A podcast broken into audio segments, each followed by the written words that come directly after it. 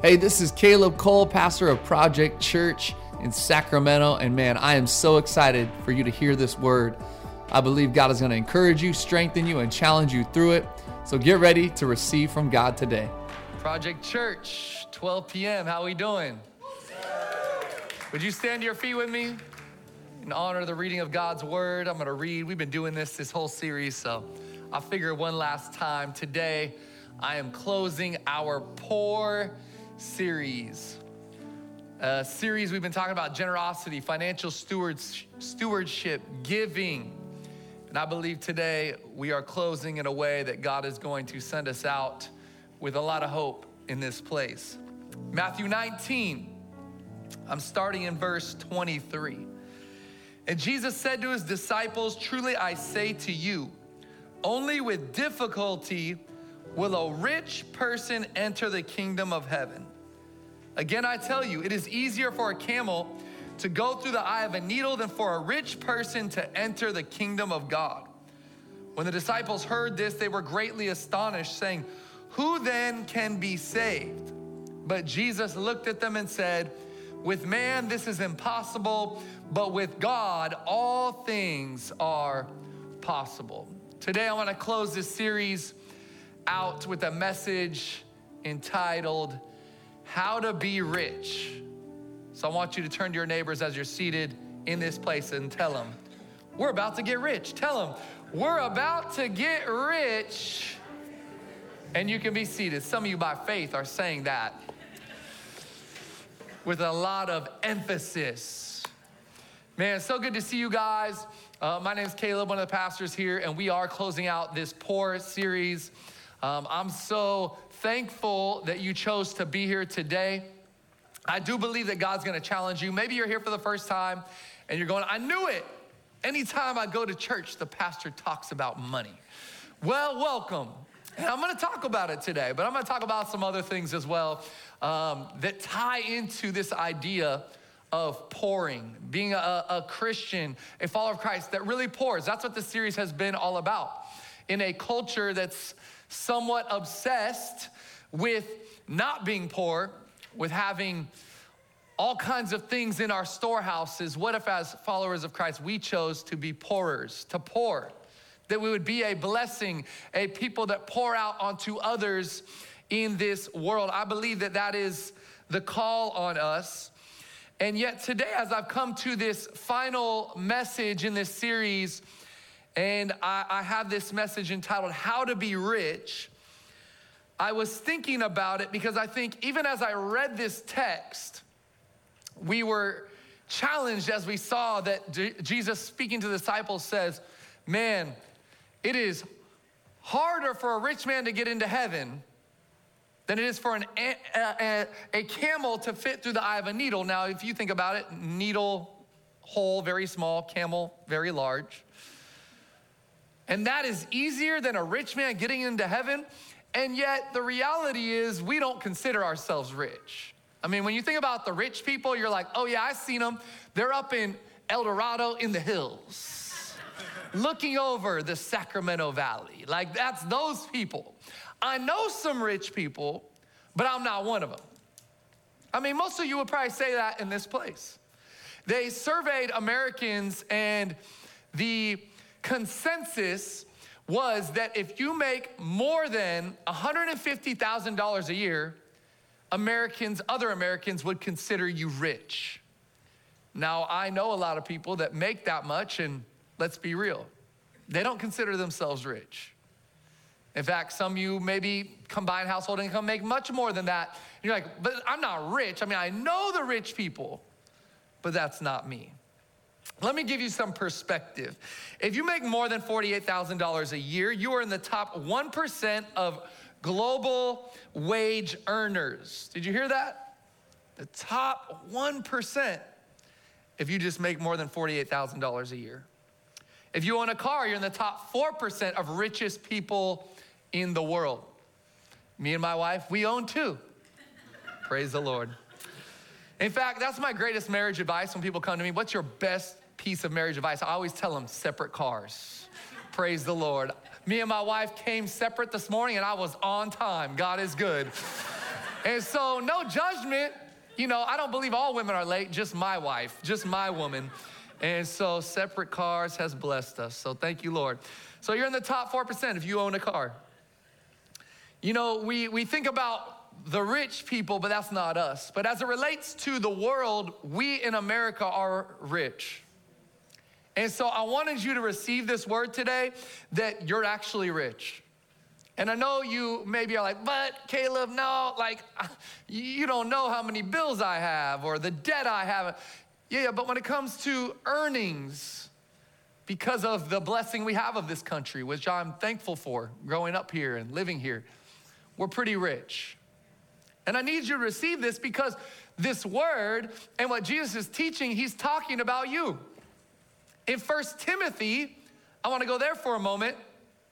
Chapter 6, verse 17 through 18, here's what he says. Paul is writing to Timothy and he's telling him to tell the church this. As for the rich in this present age, everybody say, That's me. That's me.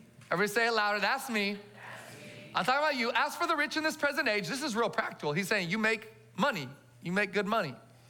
Charge them not to be haughty, nor to set their hopes on the uncertainty of riches, but on God, who richly provides us with everything to enjoy. They are to do good, to be rich in good works, to be generous and ready to share. I mean, there's no better description for you and I than this letter that's written here to Timothy for the church. And, and it was written 2,000 years ago, but this is for us. I mean, if you're rich, this is how you should live. And the reality is, most of us in this place, he's talking about us. This is us. So that's why I wanted to share this message with you today and tell how to be rich. Because we are rich, we're just not good at being rich. We're not. We're rich, we're just not good at it. And I think it's because we don't truly grasp the principles of this word as it relates to money. People don't want us to talk about money as pastors. Most of you would never have come to a series about generosity or financial stewardship um, if maybe someone hadn't dra- drug you along. And yet, the Bible talks about this so much, the principles of it. A third of Jesus' parables are about it. And so I believe today God is gonna challenge us in what it looks like in being rich. We need to do better at being rich. We're not good at being rich. I think about our uh, first world problems because some of you are like, but Caleb, it's still not. I know those people, the rich people, is not me. No, no, no. Let me just illustrate it more because I don't think some of you are convinced yet. Let me talk to you about your first world problems. You're mad because you got the iPhone 11, you don't have the 12 yet first world problems. Oh, I had a guy talk to me the other day. Man, my, my flat screen is like three years old now. I need a new one. My Wi Fi is so slow at home. First world problems. You guys seen these hashtags, right?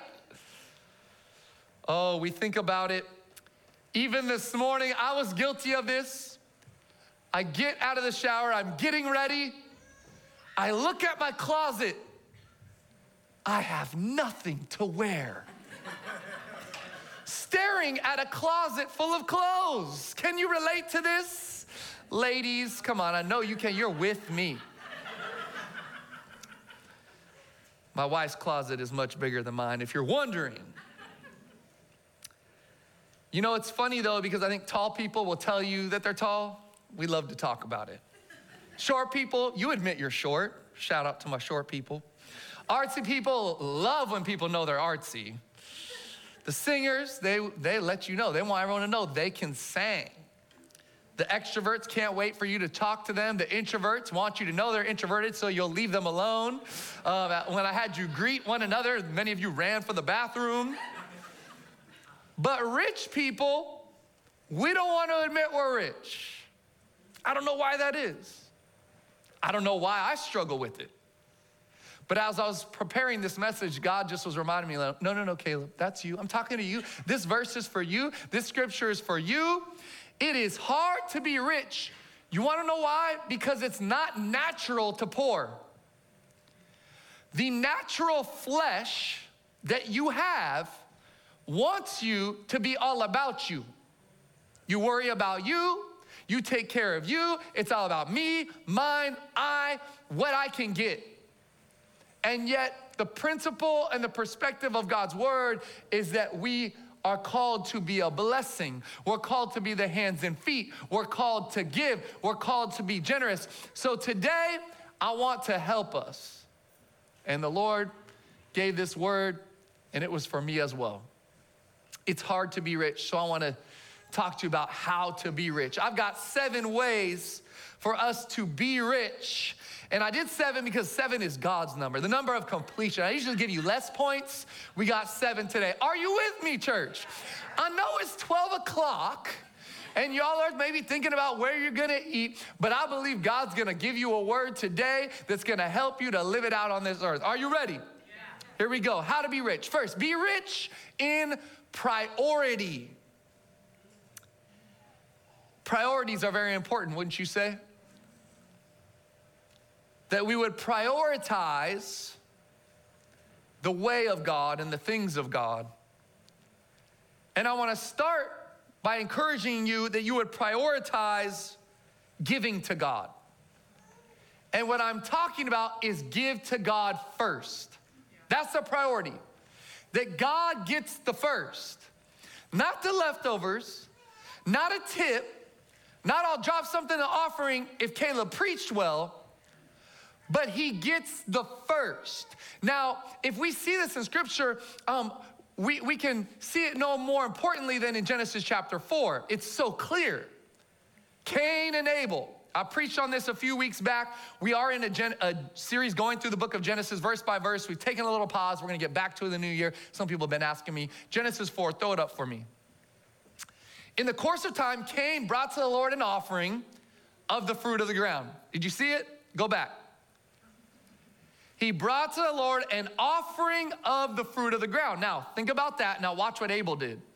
But Abel also brought of the firstborn, everybody say first, first. of the, his flock and of their fat portions, and the Lord had regard for Abel and his offering. But for Cain and his offering, he had no regard. So Cain was very angry and his face fell. What was the difference?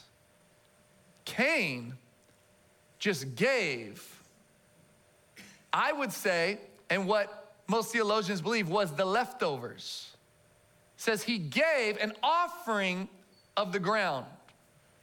But Abel gave of the firstborn of his flock. And God had regard for Abel's offering, but not for Cain's. What was the difference? It was priority that Cain brought the leftovers, but Abel gave the first. I just want to challenge us, church.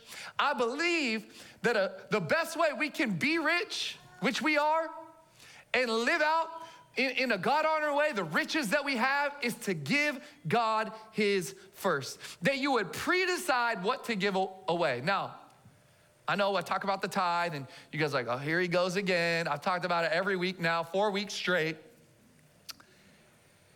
Can I, can I just put some grace on you? You guys want some grace? Because I think maybe when you hear me talk about the tithe, um, you can feel guilty or like there's condemnation in this house. There's no condemnation for those who are in Christ Jesus. Now, in the Old Testament law, I don't think I've ever taught our church this. In the Old Testament law, if you did not tithe according to the law given to the Israelites by Moses, you would not go to heaven. Let that soak in for a moment. Now, the current studies show that about 3 to 5% of Christians tithe in America.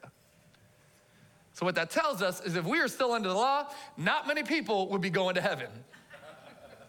and what did uh, Jesus say? It's harder for a rich man to get into heaven for the camel to fit through an eye of a needle. It's hard to be rich, church. I'm telling you right now, this is not easy. But we're not under the law anymore. Thank you, Jesus. We're no longer bound by the Old Testament law. We are under a new covenant and his grace is sufficient. So I just want to let you all know and give you some freedom in this place. If you don't tithe, you can still go to heaven. If your heart is close to God, if you repent, some of you are like, oh, thank you, Jesus. I was worried for a second. These four weeks.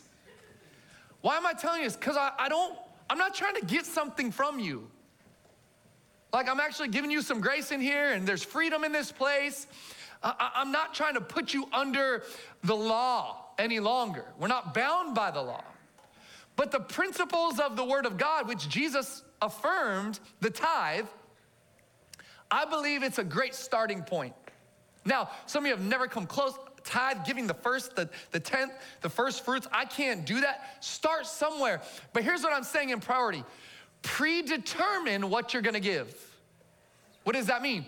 You set a budget, you decide this is how much I'm gonna give every month. Why would you do that? Because statistics and studies show us that when you choose where you're gonna give generously, when you choose what you're gonna do in terms of philanthropy, when you set a budget and set it aside, that you actually have more margin in your life.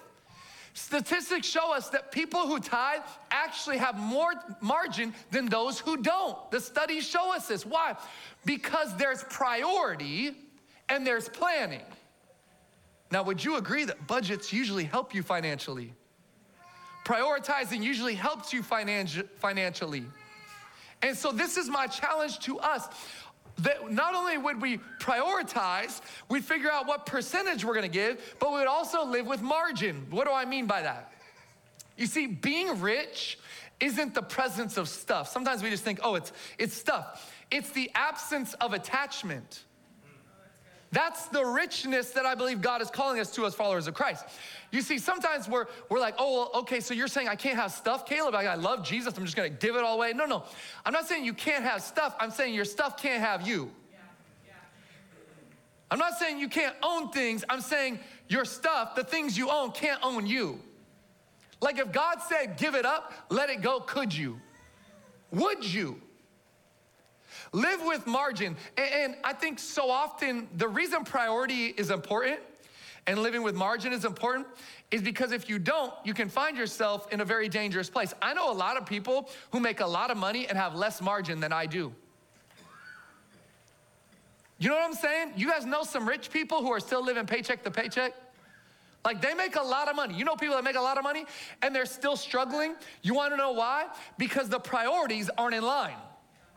The priorities are stuff, image, what they're showing to the people around them, having the fire trip for social media and all the, the, the hottest new devices and cars and, and all of these things. I mean, just think about Allen Iverson, one of the greatest basketball players of all time. I love Allen Iverson. His crossover, come on. We got any basketball fans in the place? Go Kings. I've been speaking it out by faith. Look what's happening, church. Oh my goodness. God is on them. The anointing has fallen. Keep praying for my Kings. Okay. Um, let's go. Thank you, Jesus. But I loved Allen Iverson. He hit, he blew up, his shoe was released when I was a sophomore in high school. I was number three. Allen Iverson was number three. The first shoe, the Answer One came out. It had number three on the back. I rocked those and I thought I was the man. Allen Iverson made $200 million in his career, not including endorsements. And a few years back, a documentary was, was released that he was broke. He had no money left, couldn't pay his bills, couldn't pay his child support. What was the issue? The issue was priorities. That he blew all that he earned and regretted it now. I'm here to tell you, we must be rich in priority. And when we prioritize God first, I'm telling you, He'll bless the rest. Let's keep moving. Second today is be rich in power. Everyone say power. power. Listen. God's people are people of power, but your power doesn't come from your paper. Your power comes from the presence of God. And that's why we're a church that prioritizes the presence of God. I thought you'd be more excited about that. We are a church that prioritizes the presence of God. That's where your power comes from. Are you with me, church? And so I want to tell you be rich in power, but it doesn't come from your paper. I think some of you in here don't pray about it. You don't pray for it because you're like, I can pay for it. What am I saying? Your power, you think, comes from the money that you have. You think the answer is your money. You think the answer is how much is in your bank account. You think the answer is how much is in your retirement. Can I tell you, the power comes from the presence, the power comes from God. You could have all the money in the world and get to the place that you always thought you would want to get to, and you'll get there and it's still as empty without the power of God on your life. Exodus 33 15, there's this amazing moment where, where Moses is wanting, uh, uh, is, is getting ready to lead the Israelites um, towards the promised land. And he says this thing that, man, I, I saw it this week and I was like, God, yes. It says, Then Moses told the Lord, If your presence does not go with us, don't bring us up from here.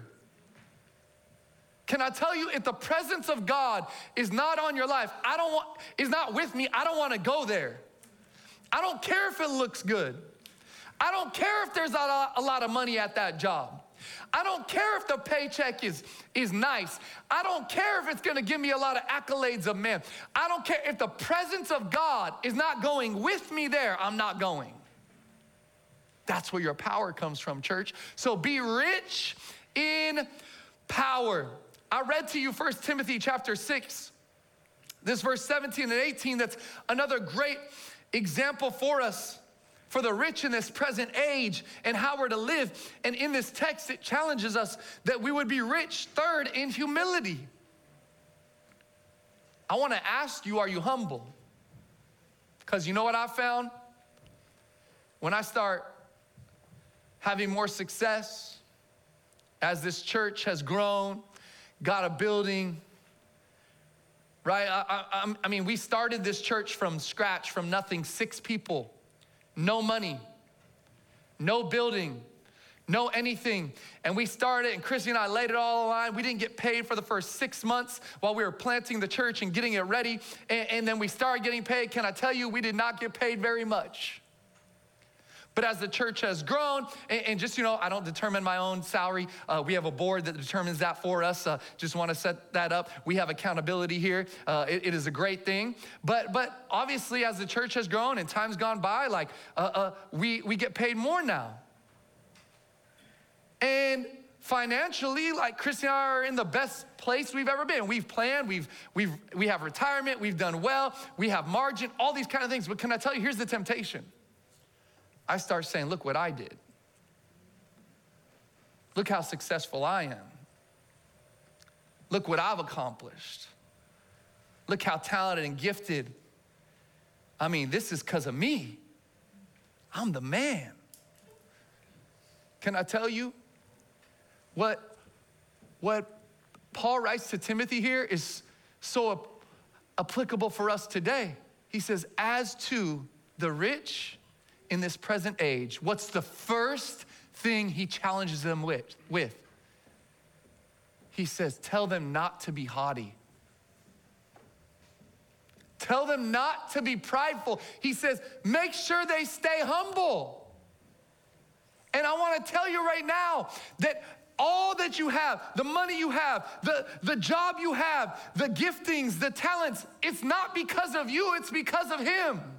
And so at the end of the day, we have to keep that perspective in place that God, I want to be rich in humility. No matter how successful I get, no matter how much money I have, no matter how big my house is, or how many cars, or how much money I'm able to get away, none of it is because of me. It's all because of you.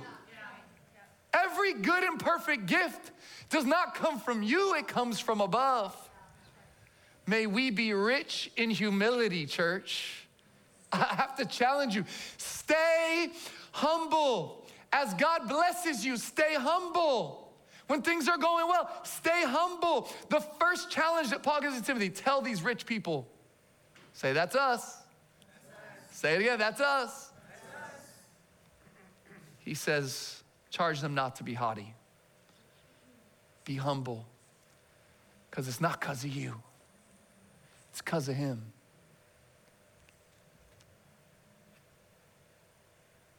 The third point here, or sorry, fourth point here, we see in how to be rich is that we would be rich in hope. You know, this is encouraging for all of us because it says don't be so don't be haughty, stay humble. And then nor to set their hopes on the uncertainty of riches. Oh, what a challenge. Because I don't know about you, but I tend to be more hopeful when the stock market's up than when it's down.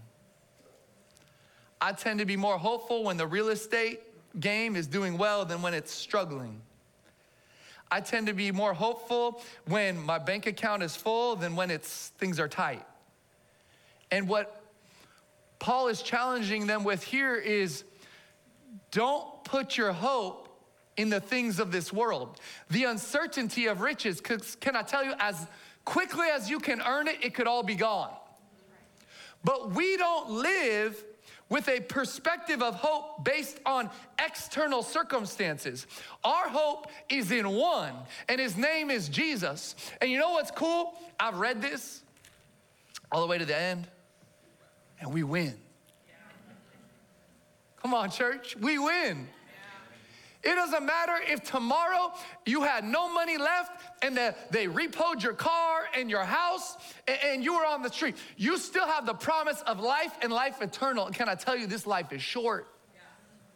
So I don't want to walk with the perspective that, oh, when things are bad financially, I have no hope and I have no peace. And when things are good financially, now I'm hope filled and I'm positive. No, I know it's hard. I'm not saying it's not hard because we've all been through tight times financially in our lives. Every single one of us, I'm sure. But can I tell you, I will continue to place my hope in my God and my God above riches and my, my God above finances and my God above my crypto, my retirement fund, which is struggling right now, or the stock market. I'm rich in hope. Not because of what I own, but because of who I belong to. It says, Be rich in hope. Don't set your hopes on the uncertainty of riches. And it goes on.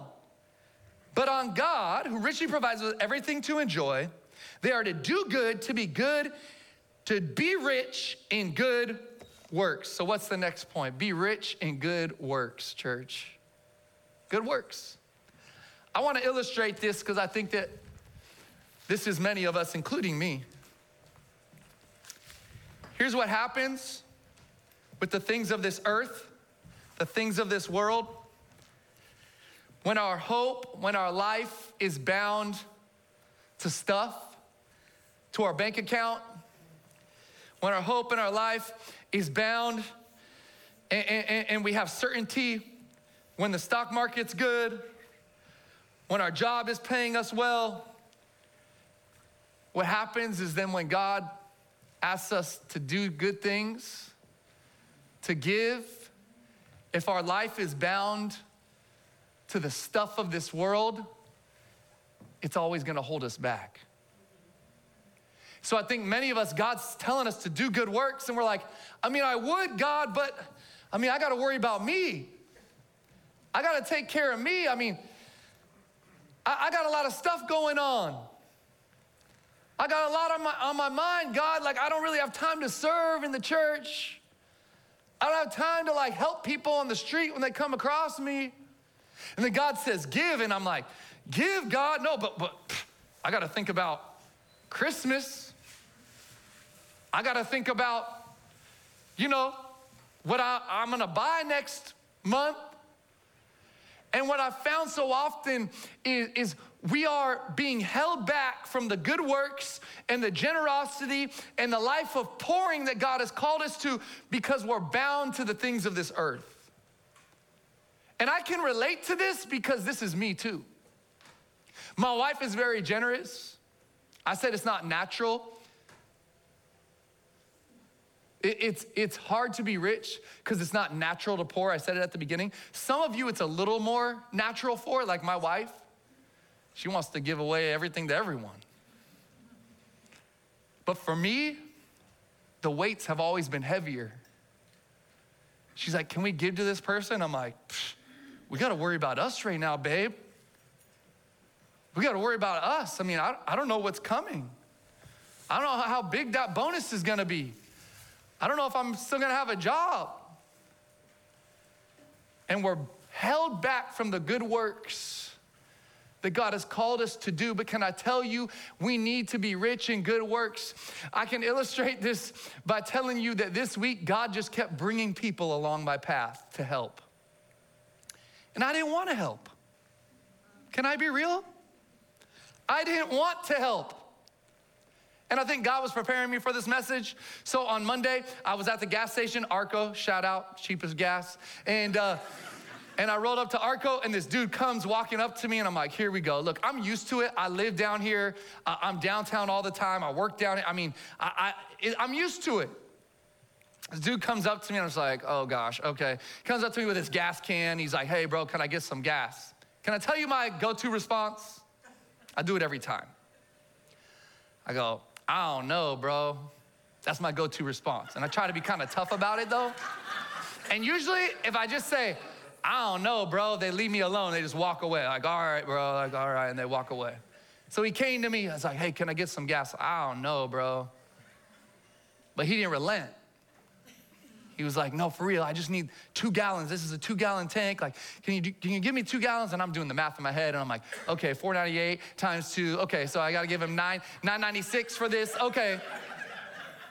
And so reluctantly, I said, all right, let me finish pumping my gas and then I'll fill you up. And so I finished, I filled him up.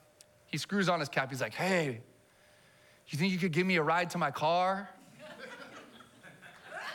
I don't know, bro. I gave him it again. He wouldn't relent, like, please, man. And I was, I was by myself, so I was like, all right, get in. And, and so I, I had him jump in. And I would love to be like, yeah, and then I prayed for him and led him to the Lord, but I didn't talk to that dude the whole way. I did not feel like it. This was me. I was worried about me. I had things to do, places to go. And so reluctantly, I did a good work. I drove the man to his car. I filled up his gas can. He got out. I said, all right, bro. And he, and he left. That was it. So I was like, God, that's going to be a great illustration. Thank you, Lord. And then he wasn't done with me. So yesterday, my wife was here for the sisterhood event. And uh, yeah, shout out sisterhood. And uh, and my kids all had birthday parties. And so I took them and I dropped them off. And I had two hours of me time. Come on. God is good. And uh, I don't get a lot of that. And so I was hyped. And so I went to the driving range and it was a beautiful day. And I'm, I'm striping every shot. I'm like, oh my goodness, I am blessed. And, and I'm hungry. So I'm like, of course, I got time to myself. Where am I gonna go? I'm gonna go to Chick fil A. I need that spicy deluxe chicken sandwich with the waffle fries and the sweet tea. Come on. Heaven's nectar. And uh, you don't know, me and Chrissy, we lived in the Midwest for a while, so I get down on the sweet tea. Uh, real sweet tea, okay? So, so I, I'm, I didn't want to be around people. I wanted to, be, some me time. So I pulled up, you know where they bring it out to your car? And I'm just sitting in there, pounding that chicken sandwich, eating my fries, drinking my sweet tea all by myself, enjoying my alone time. But I made a mistake and I left my window down. Next thing you know, this guy comes walking up to my window. He says, Hey, do you think you could give me a jump? My car died. I don't know, bro. I'm trying to eat this chicken sandwich right now. I mean, this is me time. I don't get a lot of this. I'm a pastor, you know, like I'm thinking this, I'm not saying this, but uh, but sometimes I need to minister to myself, you know, and uh, and he asked me again. He's like, I got the jumper cables. It'll just take a minute. So I was like, all right, fine. So I back up the car. I jump out. I'm very reluctant, church. I'm just telling you. This is me. I'm doing good works like this. and I opened the hood, and I was not talking to this dude because I was not feeling it. And, and it took like two minutes. And I jumped him. He's like, Thank you. I, am driving for Uber Eats, and I was to be late with this delivery. And he was super grateful, and he left. And can I be real? He was reluctant the whole way, but I felt so good afterwards. Like, man, I at least did it. I didn't want to, I didn't feel like it. And I wonder how many of us are bound by so much that's holding us back from the good works or the generosity. How many of you are bound by the dysfunction of your past? Not even your dysfunction, your family dysfunction, generational dysfunction where generations have failed financially, and so you, not wanting to be like them, are holding yourself back. What are you bound by? You're bound by the past. Generational, and so I, I, can't be generous. I can't give. I don't want to end up like that. There's so much holding us back from, I believe, what God and who God is calling us to be. So, can I challenge you? You would be rich in good works and that you would be rich, number six, in life, if the keys would come back. Verse 17, the end of it. It says, Don't put your hopes on the uncertainty of riches, but on God. Watch this. Throw it up for him. Verse 17.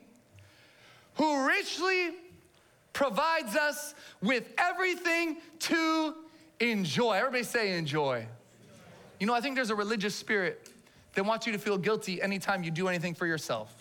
There's a religious spirit that wants you to feel guilty anytime you buy something for yourself, anytime you get your nails did, ladies, anytime you do anything that is a blessing to you. Can I tell you something? We need more Christians that just enjoy the life that God has given them.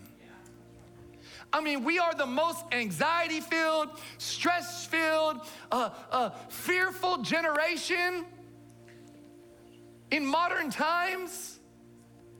And Christians are just like this. Now, listen, I know you're walking through some hard things. I know life isn't perfect. I know you have challenges, and some of you are in the middle of storms. But can I tell you something else? You have so much to enjoy. You have so much to be grateful for. You have so much to say, Thank you, God, that I have this life. And let's be real, this life is here and gone. And I think too many of us are missing out on just enjoying. It says, put your hope in God who richly pro- provides us with everything to enjoy. You know, God meant for you to enjoy this life, to enjoy the blessing of this life. And my wife will tell you, like, I'm kind of the other way. I'm guilty of the other thing, where she's like, you know, there are bad things going on in the world. I'm like, I know, I just don't like to think about them.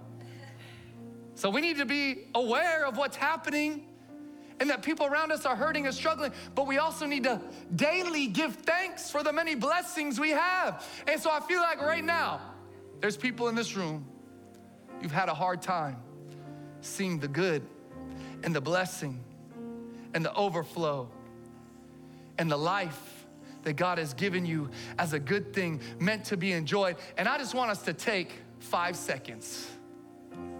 I want you to think about the blessings you have and I want us to give thanks. Come on, can you give God some praise? Clap your hands, give Him some thanks. God, we thank you for the life you've given us. It's not perfect, but it's a blessing. It's not without problems, but I'm telling you, it is full of purpose. How to be rich? Be rich in generosity, church. The final the completion. Number seven, this is it. The pour series is over. Some of you are like, thank God. You see, rich isn't about being rich, it's not about how much you can spend. It's about choosing to pour. It's not about the amount you give, it's about your heart when you give. And I feel like in this place, God just wanted to remind you that you would begin to give to what God cares about. And I, I hit this last week, but you know, the true riches of this life is people. And this week it's Thanksgiving. And I, I love Thanksgiving, but let's be real, sometimes Thanksgiving can be very dysfunctional, unhealthy, chaotic painful, hurtful, the dysfunction of our past all comes to a head, and, and we leave maybe going, Why did I even go? But I just want to encourage you that you would be rich in generosity this week. And, and, and, the generosity may be just being generous with your words, with your love, generous with your patience among people who maybe it is very hard to be patient with. You see, the generosity goes far beyond just money and monetary gifts or donations or giving. It goes to so much more of what you're releasing from your life. Be rich in generosity. As I was preparing to close this message, the Lord reminded me of a story, a story and a scripture. Mark 12, there's the story where Jesus is watching the people come to the treasury to give their offerings. And he says this many rich people came, put in large sums. But a poor widow came and put in two small copper coins, which make a penny. And he called his disciples to him and said to them, Truly I say to you, this poor widow has put in more than all those who are contributing to the offering box, for they all contributed out of their abundance, but she, out of her poverty, has put in everything she had, all she had to live on. You see, God wants to inspire us that we would pour. And some are saying, well, that's easy. That's easy. You know, the studies show us that the more money people make, the less percentage they give away. So getting more rich doesn't make you more generous. In fact, the opposite is true. Why? Because it's hard to be rich. It's not natural to pour. It's harder for a rich man to get into heaven than it is for a camel to fit through the eye of a needle. But today and in this church, I believe God is raising up a people, raising up a generation of generous givers, pourers. I, I, I was reminded of a story, and I told this years back, but many of you weren't there. Uh, we had for many years uh, a homeless man that was coming to our church at the Crest. For four or five years, he was there every Sunday serving, loving. Everyone loved him. He outgoing, uh, just welcoming spirit. And I had a friend from high school who reached out to me on Facebook. He said, Caleb, I need to tell you a story. I was going into Starbucks with my wife, and we've been going through a little tough season. And as we're walking in, this homeless man starts waving us over to him like desperately waving us over. And I'm like, uh, no thanks. And so they both just ignored him and walked into Starbucks. He's like, we were walking out and he ran to us. And he said, hey, I want to give you this. And he handed them $5. And they, taken aback, said, we can't accept that from you. Like, you need that. You know, they're trying not to be rude. And, and he said, no, listen, God told me to give this to you. And so I need you to take it. And so they took it. They began to talk to him, and he told them, Yeah, my name is Arthur, and I go to Project Church in downtown Sacramento, Pastor Caleb Cole. And my friend's like, Oh my goodness, we graduated high school together. I know Caleb. And he said, Caleb, it was a reminder that God saw us in a tough season, that he loved us and while we didn't need the $5, it was God using him and his generosity and giving the only money he had to show us and remind us of his love. And I think there's a picture. You got a picture of Arthur. This is Arthur. And so we hadn't seen Arthur in a few years. Uh, when we, you know, COVID happened. And then when we opened, we didn't know where he was. But just last year, uh, we had someone through a friend they sent me an Instagram post. And it was a post of a picture of Arthur with this woman at a coffee shop. And she wrote this long description about how she had gone to this coffee shop and this man, Arthur, this homeless man, had come to her and started talking to her, prayed for her, told her he loved her. And she's like, I want you to know this man, Arthur, has been living on the street for decades, but still loves Jesus. Now, he has his struggles and his battles. But can I tell you, that's the heart that God was talking about here, just like the widow. So many of us, we have a hard time giving out of, out of our abundance. But it's not about how much, it's about our heart. And so today I want to challenge us in, in, in, a day and an age and in a culture where it is hard to be rich. I'm telling you, it's not easy. And yet the grace of God is present.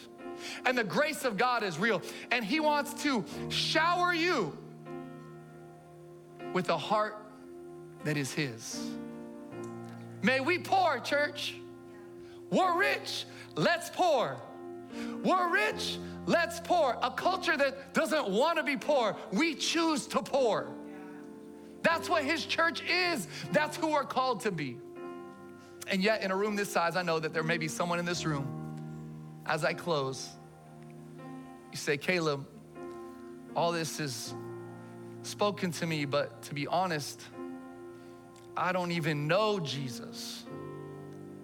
You see, the ultimate pour was our Savior who poured out His life, He poured out His blood, He went to that cross so that you could be rich, not financially, but eternally. So that you could be rich, not just in this life, but life eternal. He said, I came to give you life and life to the fullest. Let me tell you, a life with Jesus is the best life on this earth and in eternity. And so today, there's someone here that before you can get better at being rich, you need to receive the true riches, which is relationship with the Savior Jesus. Bow your heads across this place. If that Hey, thanks so much for tuning in to the Project Church podcast. We pray and hope that this message encouraged you, built you up, and gave you life. We want to ask that you would invest right now in what God is doing here in downtown Sacramento. We've just recently moved in to our all new building in the waterfront Old Sacramento district. We want to ask you if you'd like to give, you can go to projectchurch.com forward slash give to invest. Let's see all that God can do through us.